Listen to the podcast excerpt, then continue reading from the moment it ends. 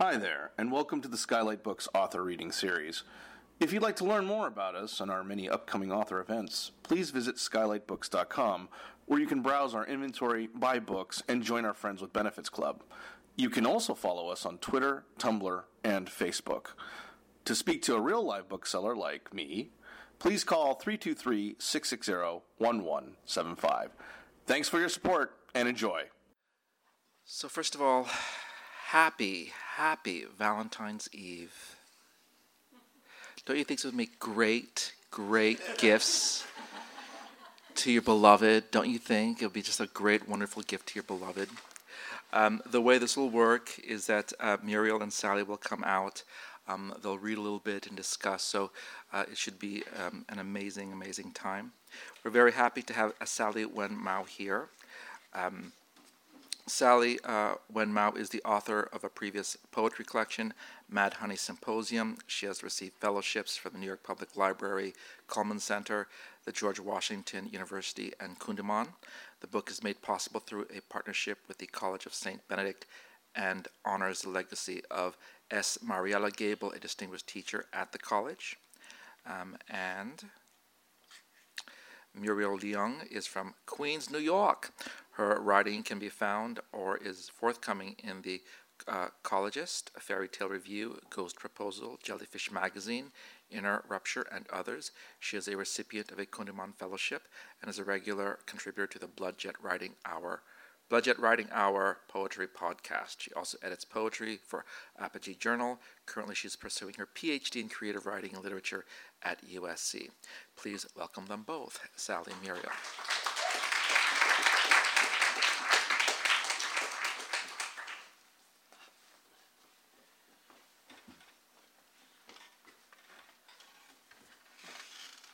Um, thank you so much for having us both. Obviously, it's an incredible honor to be talking with Sally today. Sally and I have been friends for a while. Um, I always debate about which anecdote to share about Sally. but um, the first time I actually interviewed Sally was um, many years ago for her first book, um, Mad Honey Symposium. As you can see that there is a really great track record of really amazing covers um, coming from Sally. Um, and I just remembered that like one of my, one of the, the, first times I knew that like I love Sally was when um, we were in this interview and we were talking about poetics and then I don't even remember the context of it, but all of a sudden Sally was just like, Yeah, and so I just decided to go to Greece and then there were these handsome men feeding me grapes and I was just like, I don't even remember what the context I was just like, This is amazing. I love you. um, and so I think the spirit of that moves through her work. Um, and, and um, so I was thinking about what to read in honor of um, Sally today, and I wanted to read this um, just excerpts of this essay, a really old essay about um, women of color friendships. I think that's mm. some some of the things I wanted to talk about today with her and, and, and Oculus. the impossibility of hyphen universes. Forgive me, I did not know how fast you were decomposing. Should not have left grammar up to chance. First mistake. The second, not knowing how to reconcile a body that can somersault through the universe at once whole and a person divided. Though you make mistakes too. When you were eight, your grandmother brought home ten mangoes in a wooden box and let you eat six of them in one sitting. When she brought you to school the next day, you pretended you could not understand her when she spoke to you in a dialect that reminded you of vowels crashing together like falling wind chimes. She clubbed your face in front of a dozen red faced children, and you felt you deserved it. The slap was a brilliant call to order because up until that moment you were a set of floating halves, and your tongue always managed to betray you. There was a lesson in that, I think, you recounted sometime during our college years. The last word formed a tiny hill in the air. We were always swapping stories on your bed, or my bed, or by the 7 Eleven cherry slushy machine. Because we were always between one point and another, we liked the comfort of fixed places. Maybe that is why for us airports feel so much like portals of impossibility. Airports present themselves as fixed, uh, as fixed places in which planes of varying origin and destination points come and go.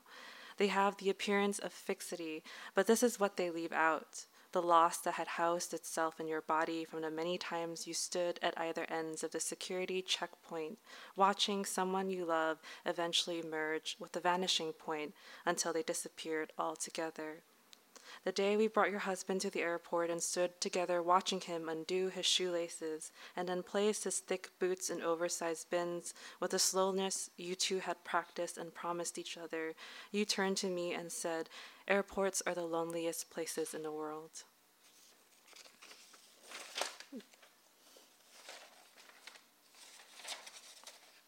But it was not always that way. Once you confused love for the taste of Toblerone, bars because that was what your father brought home with him from airport shops. These were terrible chocolates, too hard for a child's teeth, and shaped with too many odd corners to bite off with one mouthful. Yet they arrived with your father, father's tobacco chin and leather jacket, and you felt the necessity of flight course through you. What we mean when we talk about inheritance is this the immigrant, otherwise known as a body that is constantly arriving, becomes an agent of history. You were the product of war, and I was hapless with the umbilical cord wrapped around my neck. We were born anyway of variant circumstances, to and away from. Perhaps that was why the night your father let you sleep in his bed, you asked him about the time he tried to swim from mainland China to Hong Kong during the Cultural Revolution. You wanted to know what it felt like to be caught by the bright lights flashing from armed guards, to be sent away to a labor camp where every day his boot broke soil. While he kept his back turned to you, his silence pricked the air, and you never asked him again any more questions about that particular li- time in his life. In a way, this is an example of how falling apart precedes childhood. It is as if every time we revisit our respective lineages, we find a new way to articulate our origins or how we come to inherit the gene for breaking. Before your father, there was mine, and before him, my grandfather swam too, quickly and with the cold air whipping his back. Sara Ahmed writes in Queer Phenomenology In the face of what appears, we must ask what disappears, which makes our current predicament seem like a terrible magician act. At our parents' insistence, we decided to be better against all measures. You stopped skipping school and made honor roll. I chased my brother up and down Utopia Parkway the fifth time he ran away from home and bought him Burger King and put him to bed. You translated report cards and teacher comments for your parents during school conferences. I stopped dating white boys and started studying harder in school. You got into graduate school and got married to a man in that order. I told my mother I was writing a book about us and our history. Together, we stacked our goals up high and they became bragging rights for our families during gatherings. We had all the makings of an absolute whole. Still, at night, sometimes we are aware that gradually we have become more whole than flesh. It is a way in which I grapple with another naked body, whispering, stranger, stranger, all the while dreaming of an imperfect history. I never told you this because I was afraid that on the other side of this planet you were fashioning a similar lie. I should have known that you too are scaling the damp sheets and seeing ghosts. We told ourselves that we would never let anyone make us feel the kind of lonely we did not want to feel. I watched you substitute sex for all your versions of storm. You conflated body with rage and you threw yourself against a wall. You said you wanted to know what it would feel like to break yourself into a million pieces instead of someone else breaking you and then telling you what it would be like to be a million pieces. This you would do again and again until all three storms quelled in your heart. Now we are here again, and I am threaded together, but barely, and you are describing the sensation of your mouth drifting away from you with rapid, flailing hands. I know you are terrified of this new language. I am too. I want to talk about how we lose, the durability of other words that mean enough. I want to know that liberation is possible without the captivity of others. There goes your set of teeth, your bunion, the whites of your hair, Goodbye, ghost rib, and all the body's vacant lots.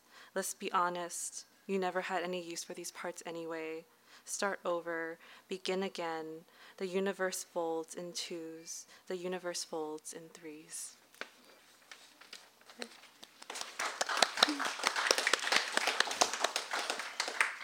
Thank you so much, Muriel. Um, that was amazing. Um, thank you all for being here. Um, I feel very lucky to be here. Um, and thank you for going out in the rain to, to come here. Um, I, I, will start with reading, um, reading a poem called Occidentalism. A man celebrates erstwhile conquests, his book locked in a silo still in print. I scribble, make sharpie lines, deface its text like it defaces me. Outside, grain fields whisper. Marble lions are silent yet silver tongued, with excellent teeth. In this life, I have worshipped so many lies. Then I workshop them, make them better an East India Company, an opium trade, a war, a treaty, a concession, an occupation, a man parting the veil, covering a woman's face, his nails prying her lips open. I love the fragility of a porcelain bowl. How easy it is to shatter like the Han Dynasty urn Ai Weiwei dropped in 1995 if only recovering the silenced history is as simple as smashing its container, book, bowl, celadon spoon. Such objects cross borders the way our bodies never could. Instead, we're left with history, its blonde dust. That bowl is unbreakable. All its ghosts still shudder through us like small breaths. The tome of hegemony lives on, circulates in our libraries, in our bloodstreams. One day, a girl like me may come across it on a shelf, pick it up, read about all the ways her body is a thing. And I won't be there to protect her, to cross the text out and say, Go ahead, rewrite this. Um, so this book, this book, a, a, a large portion of this book um, is about or um, contains persona poems um, from the perspective of Anna May Wong, who is an LA native. So I figured I would read a few of these poems. The Toll of the Sea. Um, and this is the first uh, film that she starred in, and it was one of the it was it was also one of the first films to um, to have a Technicolor uh, screen. So the two colors in the film were red and green, um, and then also black and white. And also, it was a, a retelling of Madame Butterfly, The Toll of the Sea. Green means go, so run, now, green the color of the siren sea, whose favors are a mortgage upon the soul. Red means stop before the cliffs jag downward. Red, the color of the shore that welcomes. White, the color of the man washed ashore, from his shirt to his pants to his brittle shoes. White, the color of the screen before Technicolor white the color of the master narrative, green the color of the ocean, so kind, not leaving a stain on the white shirt, green the color of the girl, so kind, but why?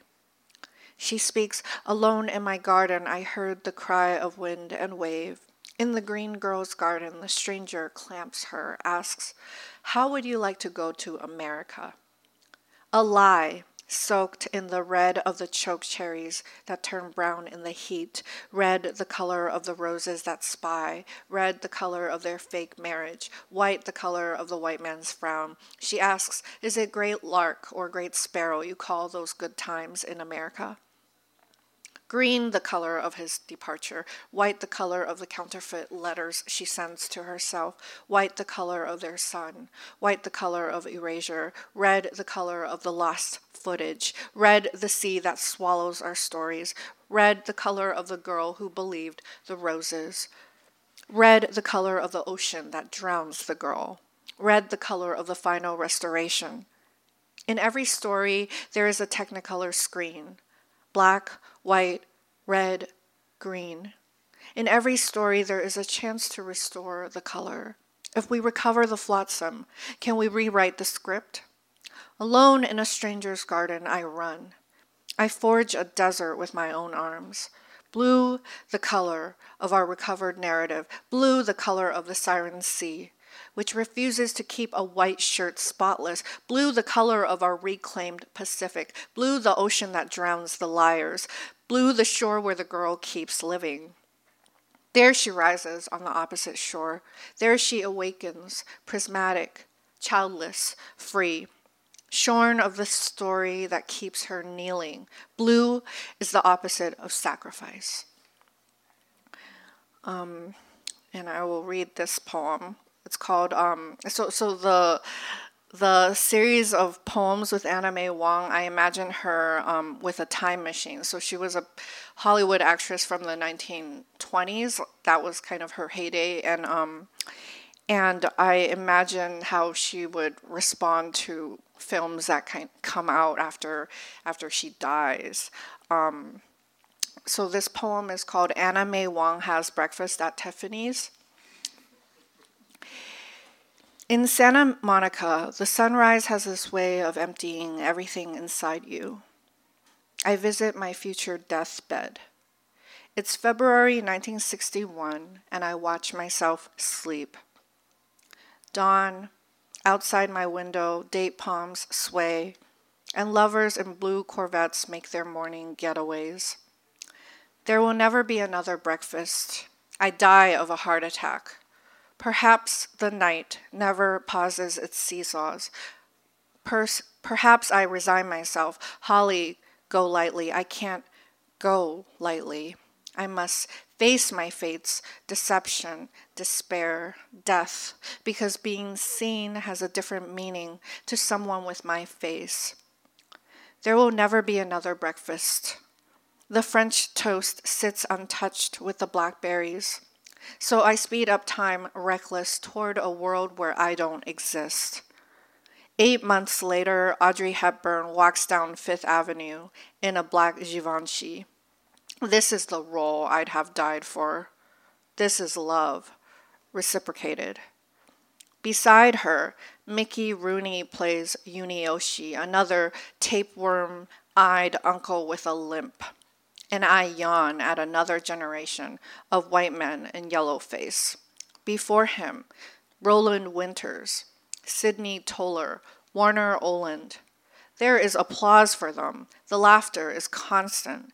I have played their daughters. They're pretty, but untrustworthy incarnates.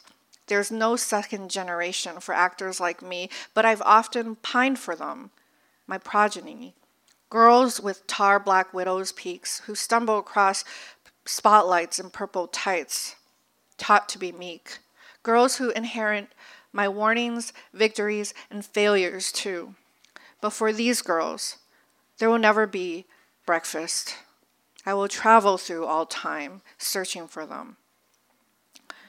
Um, so let's see. I can't.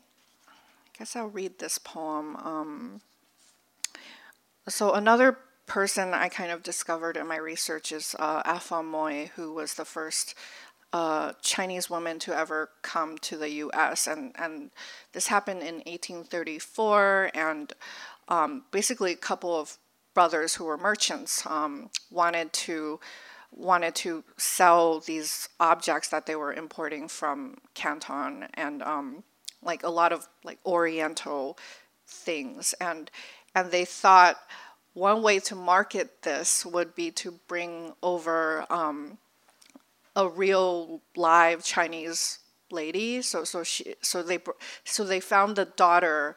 Um, uh, they, they found somebody's daughter. I think she was 19, and they they brought her over to New York, and they displayed her with a bunch of objects, um, uh, and kind of like this glass window, and people came in and paid to paid admission to see her, and and they would just have her sit there eating eating um, eating with chopsticks, like eating rice with chopsticks, or like playing with an abacus, and it's it, yeah, it's really bizarre. Okay. Um, the Diary of Afong Moy, number 8 Park Place, Manhattan, November 1834. The merchant brothers who brought me here, Freddie and Nate, knew I'd make it rain for them. In their eyes, I was a hothouse flower, a goddess of dollar signs. They decorated me with precious imports baubles, yellow pantalettes, damasks. They, they placed me in a diorama of snuff boxes and silk. I was a breathing mannequin on my brocade throne. I couldn't believe how many people paid to see me. Banknotes dropped, jawbones dropped, and it was truly unnerving to watch the white people stare at me, mouths twitching in awe or pity or both. The men looked at my little feet, the women at my regalia. They wanted to see my they wanted to see my feet uncovered. Can you believe the nerve? The podiatrists, the reporters begged for a glimpse. At the men, I snickered. At the women, I smiled. They swooned, blushed, as if they swallowed peppercorns.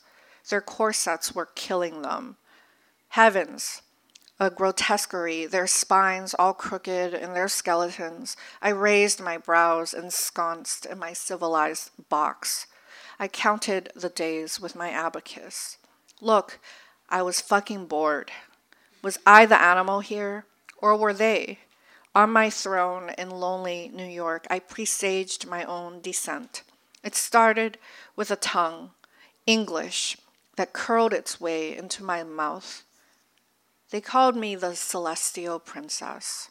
I wanted them to bow down.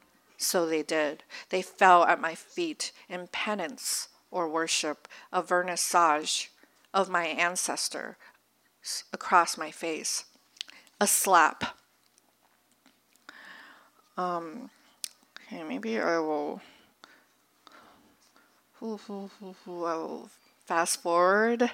Um, I'll switch it up a little bit. It's like kind of depressing. um, let's see. Um, okay. Um, so this poem is called Oculus. It's it's the second title poem um, in the collection. It's like it's like the only poem that's like kind of not depressing. um, in in this. Oh, okay, maybe maybe not the only one, but um, so so so um, this is the last poem I kind of snuck into my book before I, I sent it, the final version, to my editor um, um, because I, I wanted I I wanted to kind of address the multiple definitions of oculus. So so oculus is eye in Latin, but also it has you know connotations of technology. You think of like VR, Oculus VR, and it also has um, um, the the architectural definition of, of the window, this window on top of a dome into the sky. Um, and I had I had no poem that kind of addressed this architectural definition, so I, I wanted to r- write something about that because um, because my first Oculus poem in the book kind of addresses the eye and the gaze and also and also the camera, the eye of the camera. Um, so sorry this is like a lot of story but um my friend so i have a uh, my friend angela flournoy one uh, like um while we were together at the Cullman Center, she she she got tickets to see Solange at um, the Guggenheim one day, and and I just ended up going with her, and she said that there was like a a dress code. We were all supposed to wear head to toe white, and um, and then we went that day, and and I was I, I, wanted to write a poem about that because there's that famous oculus inside of the Guggenheim. Um, and as I was writing the poem, I kind of it kind of occurred to me to like research this this oculus, and it turns out um, that the that that very place that the, the, Guggenheim is the very place that is the most photographed place in the world um, like according to like Google satellites or whatever. and I was like, that's crazy because like my first Oculus is like kind of about the camera. So anyway, sorry, it's a lot of stuff. Anyway, um, Oculus after Solange and Ode 2. May, pale peonies on the sills. From the steps of the New York Public Library, we hailed a taxi uptown past the lions, past patience, past fortitude, to the Guggenheim where we sat, lotus style, wearing head to toe white, with a sea of others. They checked our phones and cameras at the door. All of us, a cloud condensing into ourselves, our forms, all city, all air, all sugar, all brown, all gold, have a seat. This is a cause for celebration. In many places in the world, it could have been a funeral. She appeared and she sang, descending down the spirals, the golden nautilus, past the skeletal Giacomettis, past the Duchamps, past the Modiglianis, under the centripetal glass, a single layer in the interior. None of our names were there, but our bodies there they were. The most photographed place on earth was where we sat without cameras except our eyes and our faces. It was spring. I was still hopeful. In my chest, what beat was cracked but still salvageable. Cherry petals strewing my shoulders a whir. Cranes in the sky, cranes threaded on my dress. Golden tubas warbled as she danced. We looked up, and there was a skylight, a dome, the oculus at the center, through which all fears still burned and awed. Um, and I will just read one more poem and then we can kind of segue into conversation. Um, like, I'm trying to decide, like, between robots and Pokemon and. Like, um, maybe maybe I'll read this poem because you mentioned that you liked it. um, because it's it's it's it's I guess it's like va- like somebody mentioned Valentine's Day, and I was like, okay, I'll read this like Valentine poem. Um, the Five Faces of Faye Valentine, after Cowboy Bebop. Sorry, I, I tricked you there. One. Her battle face is indistinguishable from her poker face. No savant dares to romance a face like that. Eyebrows, smirk, her mouth a lawless husk. Master swindlers beware. She will one up with you with a flawless feint. A fugitive wind shrouds her name, her debt. There's a bounty on her swagger. Two, girl, orphanage, accident, Cry- cryogenic sleep. Black dog serenades arouse her from tides. She doesn't recognize the child on the beta tapes, purple hair, white ribbons tying her features together. Jupiter jazz crows, her childhood, sleep until the earth disappears. Three, woman, always running, always running out of fuel, always straddling a slow horse, red tail, stranded in space with an unloaded pistol. This is what night imagined when it imagined a feral woman, jaw open and swiping, windward, loose claw, less sigh than scowl. The last civet in the universe gnashes her teeth against the glass, Four, questioning Is there mercy for a mercenary out there in the writhing galaxy where jetties disappear into harbors drained of antimatter? Bounty hunters lurk in the undertow. Evening, larks afoot. Five, conquest. Here's her blackjack, her torn jacket, her din, her turn, her ammunition, her departure, unrecognizable cities rise from empty shuttles, husks for drones. See you, space cowboy, screams the Callisto moon. On nights when the wind strips the highway bare, only the stars hunt her down.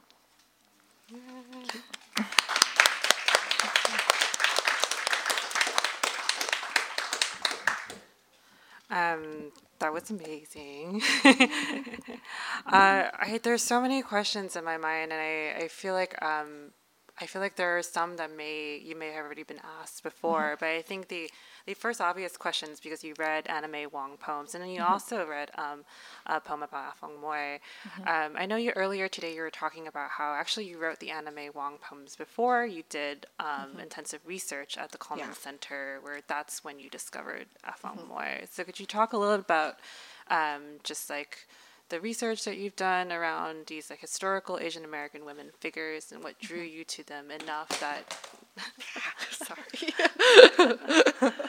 yeah like what drew you. you. to these figures and how did it become a poetic project for you well um, I guess I first kind of encountered Anna May Wong in an exhibition. I think it was mm-hmm. it was the Museum of the Chinese in America in New York. Mm-hmm. There was this kind of image of her, like a photo, and then I think I think someone had written a dramatic monologue in her voice, and I was listening to it. So I so I did some internet research on her. I looked. I looked on Wikipedia and then I went down the rabbit hole and then I um I read a biography of her and it like it was really fascinating to me because um she because she was in such a unique position. Like um, there was no real Asian American movie stars until her, and and not many since, right? So I I was really interested in her subjectivity because because she was such a freak in in every sense of the word. Like she was born in LA, but she'd never been to China until maybe her 30s, her early 30s, and and I thought it was interesting because she had like there was that pressure because she chose to be an actress. There was that pressure to always, or that expectation to always represent like China, but she'd never been there. So I, I, I, I just I just thought her story was so interesting, but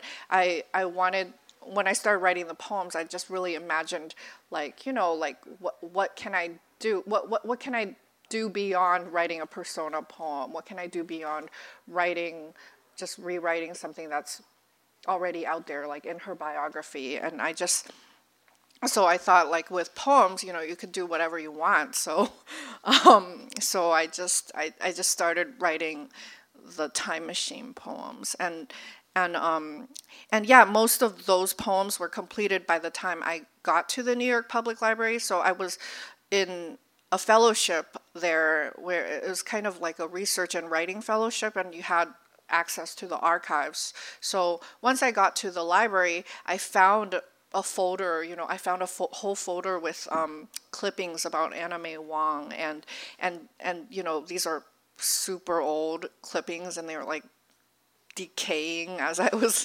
flipping through them. Um, but you know, I like I, I just like it was there was this rush, you know, I, I felt like more connected because it was it was kind of like um, the, the the decaying um, obit is right there in front of me, and and with Afong Moy, I think I just read about her at some point, and I decided um, that was that that I discovered at the library, and I did more research on her, and um, and then upstairs I found a broadside that um, that included an inventory of all the things that she was displayed with and also it was an advertisement for for for her show or for that show mm. so um, it was really fascinating for me to to see um, kind of the the primary um, documentation there yeah, and I think for for both of these figures who have really rich lives, and there's also this like there's like a swarm of like social political contexts mm-hmm. with these two figures. I,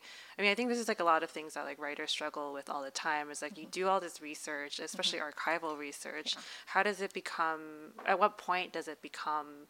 Poetry, mm-hmm. right? Mm-hmm. And at what point did you decide like, oh, it has to be a persona poem. This is mm-hmm. this is the only form that can that mm-hmm. this I can embody this in. Mm-hmm. I have to list these objects. Mm-hmm. Um, these are important to the poem. Um, how do you decide um, how to translate that research into poetry?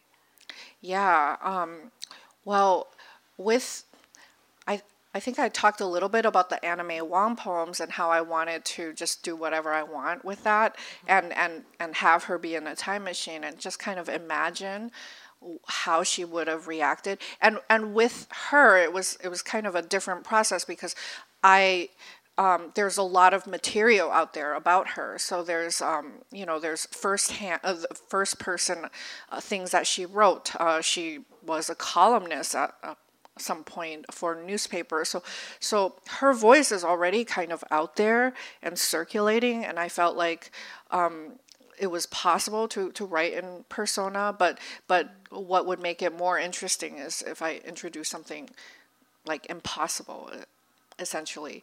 Um, with uh, Moy, that I, I really deliberately wanted to write persona poems because every record that exists about her is written from the perspective of somebody looking at her or somebody consuming her or somebody you know like paying to look like to see her as like this object um, this exhibition. And and there were no accounts from her perspective. Like she was barely quoted, even though she had a translator with her um, for most of her tour. It it just seemed like everything that was out there. Like she she had no voice, literally. So so I wanted to write in persona, so that uh, to to kind of imagine how like what her what her perspective would have been because I mean I mean, she might have been this like curious, um,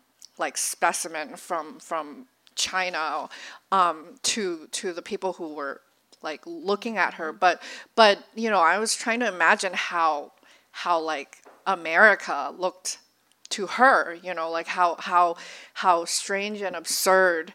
Um, you know, like America could be as a spectacle too. So, um, so I, I tried to be really deliberate with with you know you, uh, using persona because I think it's not it's it, it, it's it's hard sometimes to kind of justify writing in persona because I think there there are ethics when it comes to um, you know trying to write from somebody else's perspective that's not your own. Yeah, I, mean, I think that's definitely the case, and I think it what makes it especially interesting, like this idea of spectacle, like that's so much of like that's what Oculus like mm-hmm. is. It's like about the looking and being looked at, and then rarely do like, especially when it comes to like Asian women, like mm-hmm. the agency of Asian Asian women, like there's rarely a t- discussion of what it means to look for them to look back, for us to look back.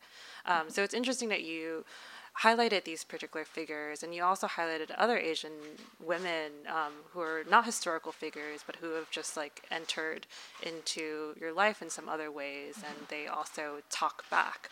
Mm-hmm. Um, so I, I, want, I, I, I know that like we. Um, uh, earlier today i was like i was just like i just really want to talk about like vengeance and asian and like being asian women and what does that mean it's like and i wouldn't say that like like the the like um, voice necessarily uh, is vengeful per se, but mm-hmm. I do think there is a talking back that feels mm-hmm. like unex like that like the general like white reader wouldn't think is like like Asian women don't do that. Mm-hmm. Um, what is it about the kind of voice you want to embody, and where what is it specific about? What's so specific about like vengefulness and like mm-hmm. Asian women and talking back that feels particularly important to you in mm-hmm. this book?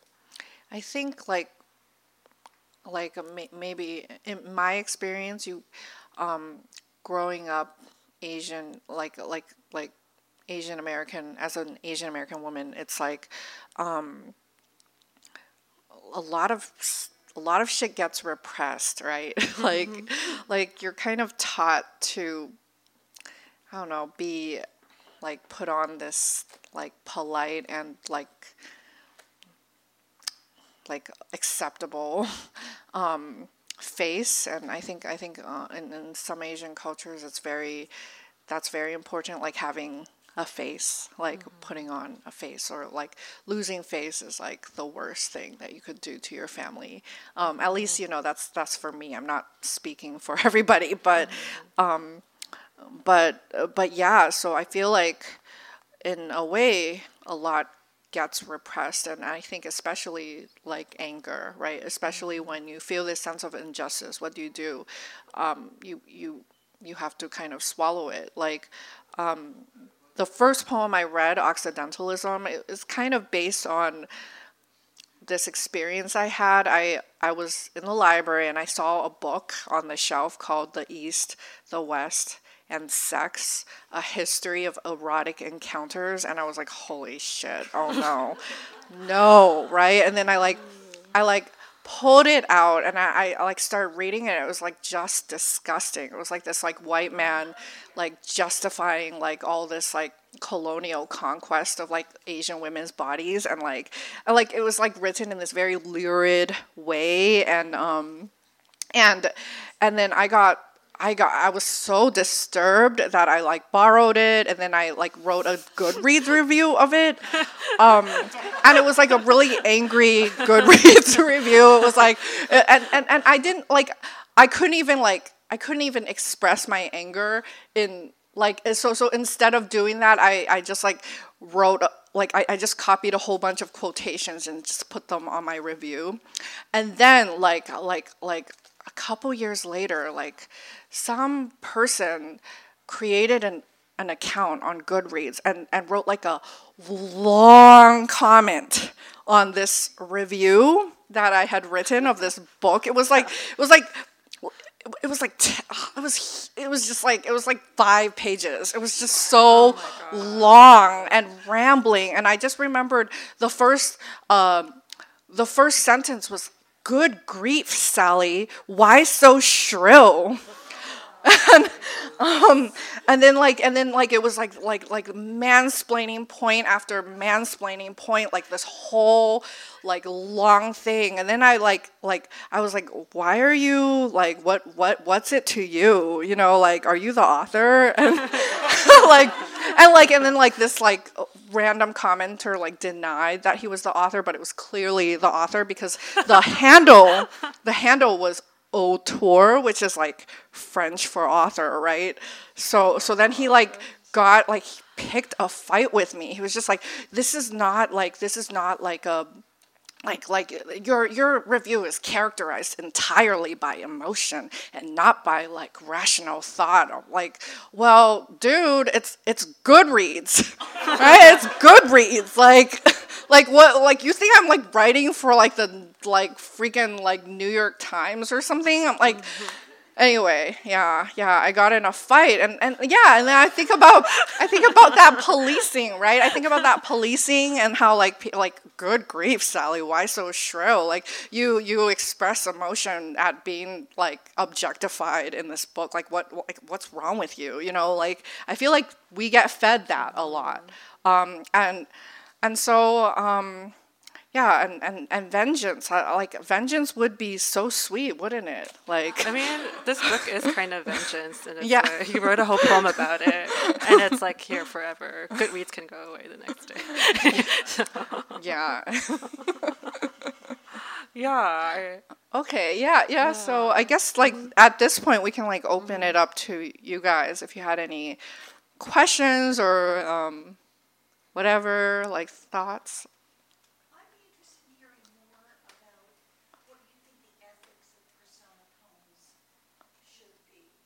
Mm-hmm. Mm-hmm.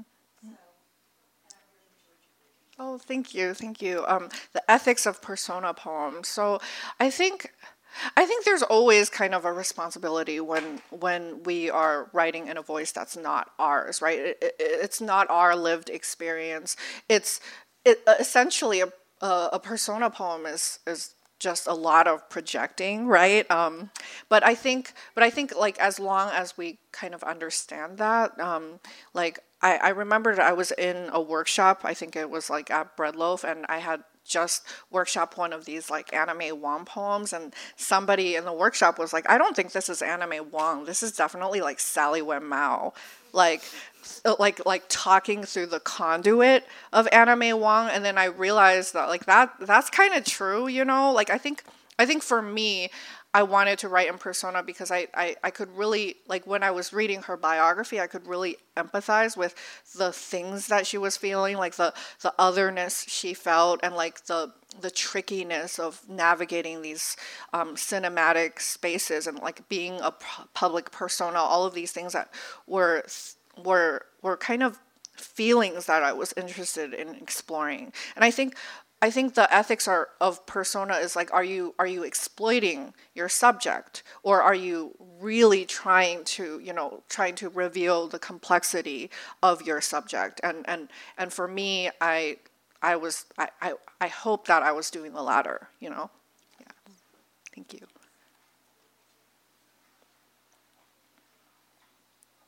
Any other questions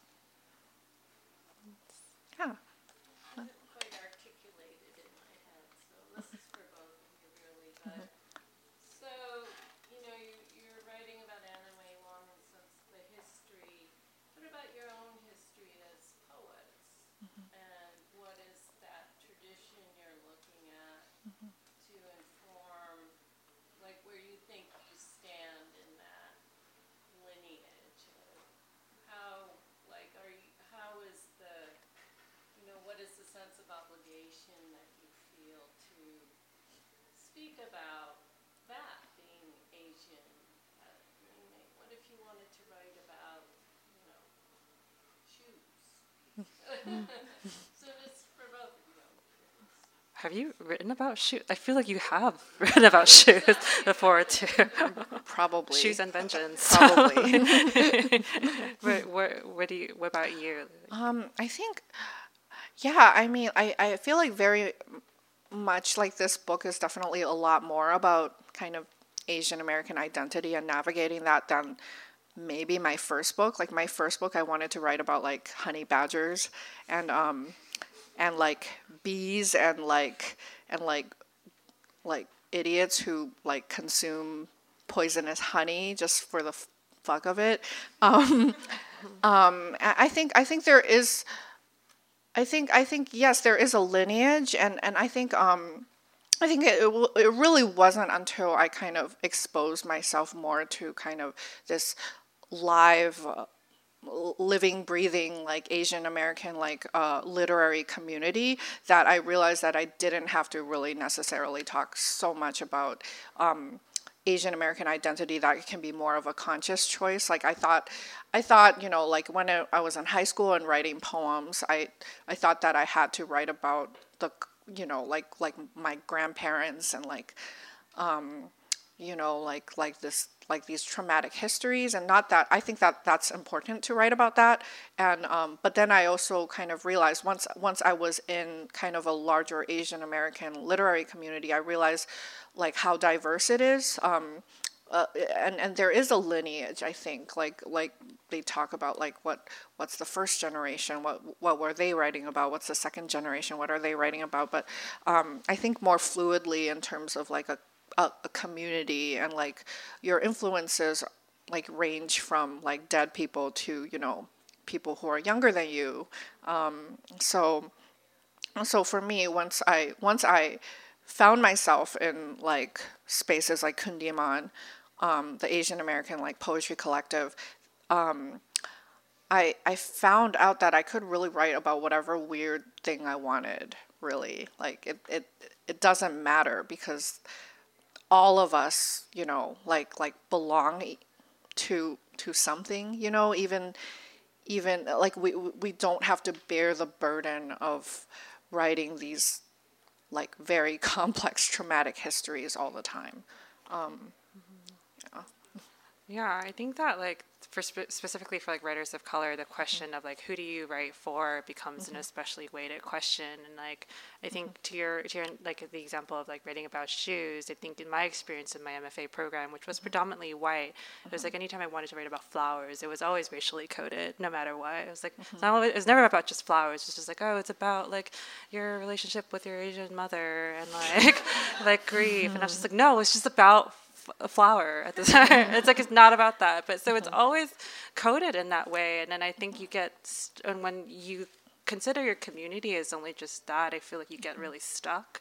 And so mm-hmm. I think like the spaces that um, Sally mentioned, like Kundiman, like having other Asian American writers who like mm-hmm. who also write about flowers, but who write about it in a myriad of ways, like tell you that at least teaches us that like there, there's so many entry points into writing, and that you could engage with your history, your familial history, a larger social history in many ways, and it doesn't necessarily look like this really like mm-hmm. traditional narrative account. It can mm-hmm. you can you can write like Li-Young Lee, you mm-hmm. can write like Myung Mi Kim, you can um, you can have diff- different predecessors that are not necessarily even Asian American. Um, that you call that you claim as your own. And i think there's a that's like a really beautiful freedom to have when you can identify that there are other writers that do things that share history with you but that do things differently. Um, i think that opens up so many portals of just your own process. Yeah, and one thing about audience that I find kind of compelling is is you know in in the first generation or or like when like I, I'm I'm writing about Anna May Wong and how she was a token, right? There was like nobody else who was who was in her position. So she had to like bear a lot on her shoulders because she was the only one. And and so she became like this representative of, of all. But I feel like the so so as a result, like the the earlier generations um, may have been more tokenized, right? Like they, they, they might be the only Asian American writer in like a predominantly white space, so they're always kind of expected to perform like culture like the perform their culture basically to to an audience of of you know the majority or or whatever the the white people.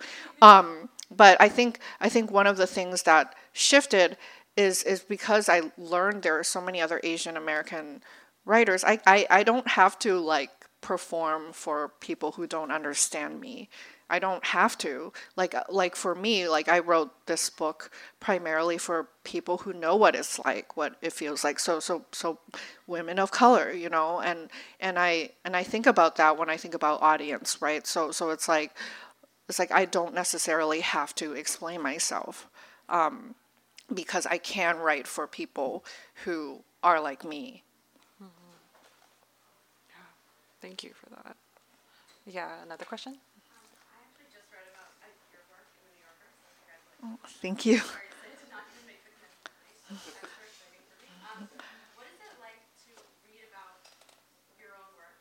And like what like an analysis of it? And like how to like intention and reception mm-hmm. you know relate? it's it's really cool.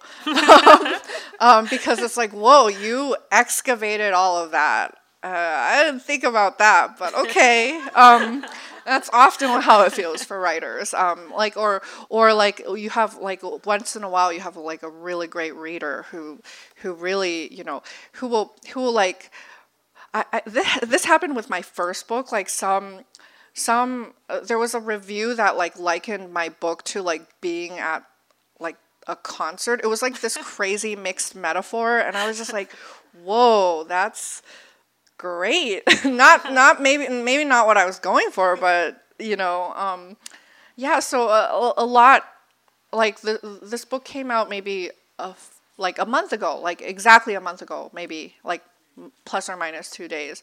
Um, so i think what what's it like? I i I just I, I I- don't get tired of it because I'm always like curious. Um, but what it is like like that New Yorker thing that happened, like my dad um, went into a bookstore and like bought like nine copies of it, and and um, and I thought that was really cute.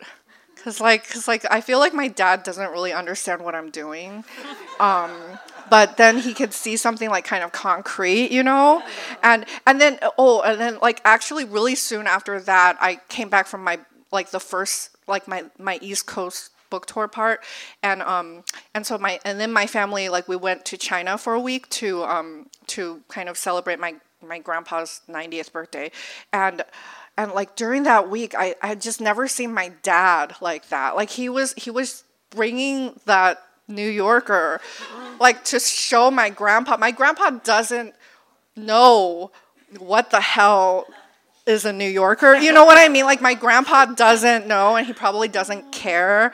Um, but then my dad would like start making lies. Like he would like make stuff up. He would be like, in 100 years, the New Yorker has never featured a Chinese poet. Like start making it up. Like he, he just like starts like inventing things and he would just tell them to everybody and they would all be like, "Oh, oh, oh, very impressive." And like I'm like, "Oh, but you know, they're all lies." Um, so, I guess that's that that doesn't really answer your question, but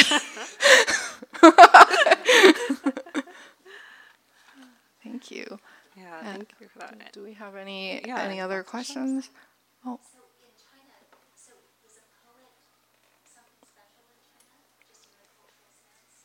China?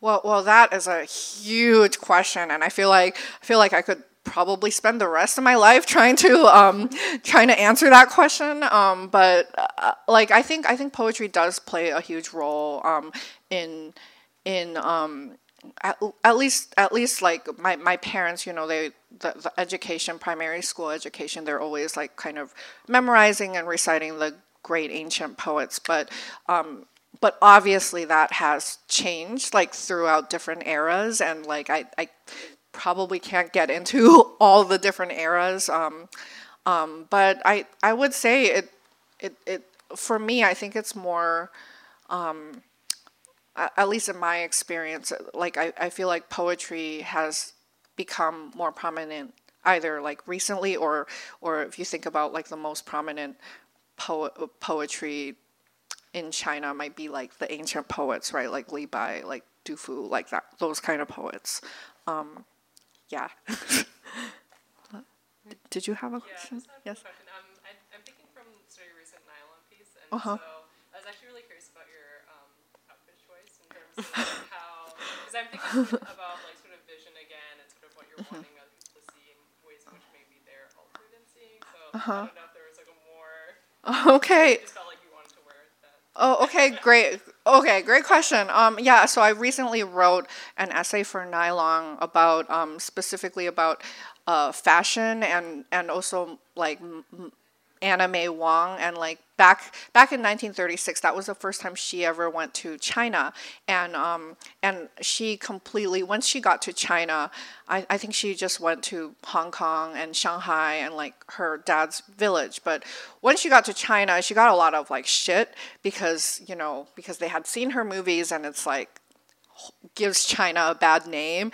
And she, she completely kind of changed her choices. Like it was the first time that she was in China and then she she kind of like saw for herself what the real China is like versus kind of these like images and these like stereotypes that she like kind of grew up with in America and and she changed her entire wardrobe so she like she bought, she got a bunch of qipao made um in in Shanghai and and and then like you know before she was wearing a lot of like flapper outfits and stuff and she kind of just changed her wardrobe and like after that she only dressed in like um like Chinese clothes, like basically. And and the qipao back then meant something very different than it does right now. When, when we think of the qipao, it's like ethnic dress and maybe like old, right? But but at that time, it was kind of like modernity. That's it, it represents like like what like the modern um, Chinese woman, and and and so I think there was like there was like like deliberateness be, behind her choice.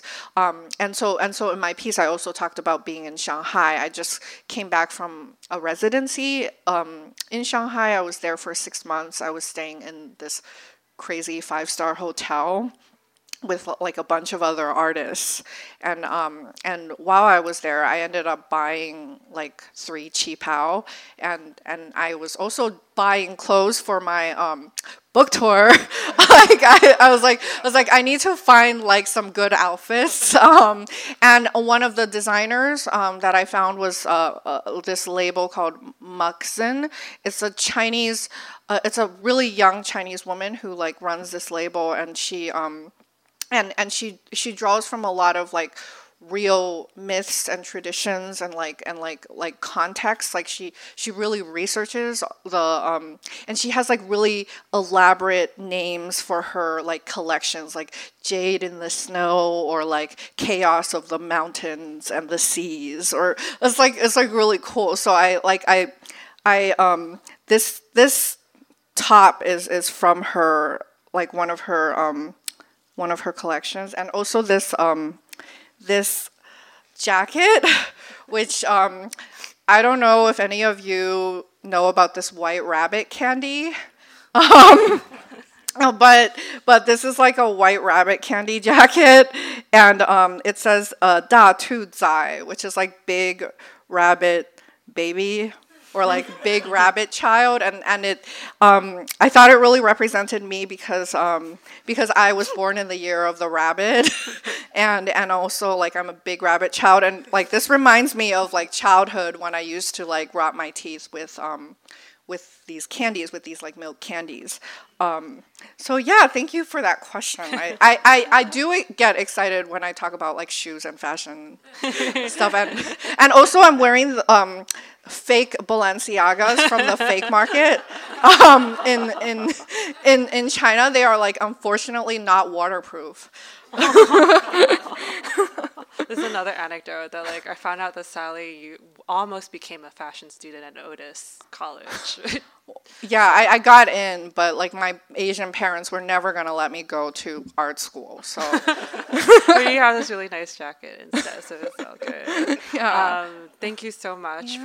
for talking with me today and reading, and um, I'm s- I- I'm sure other folks have lots of questions for you too, but um, that they'll ask you during the signing. But can we just give Sally a round of applause? Oh, thank you so much, Mario. Thank you everyone for coming. And let's thank Muriel. Yes.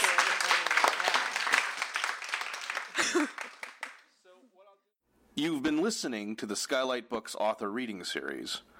Don't forget, you can listen to this and all of our other great podcasts at skylightbooks.com. Thanks again for stopping by, and we hope to see you soon.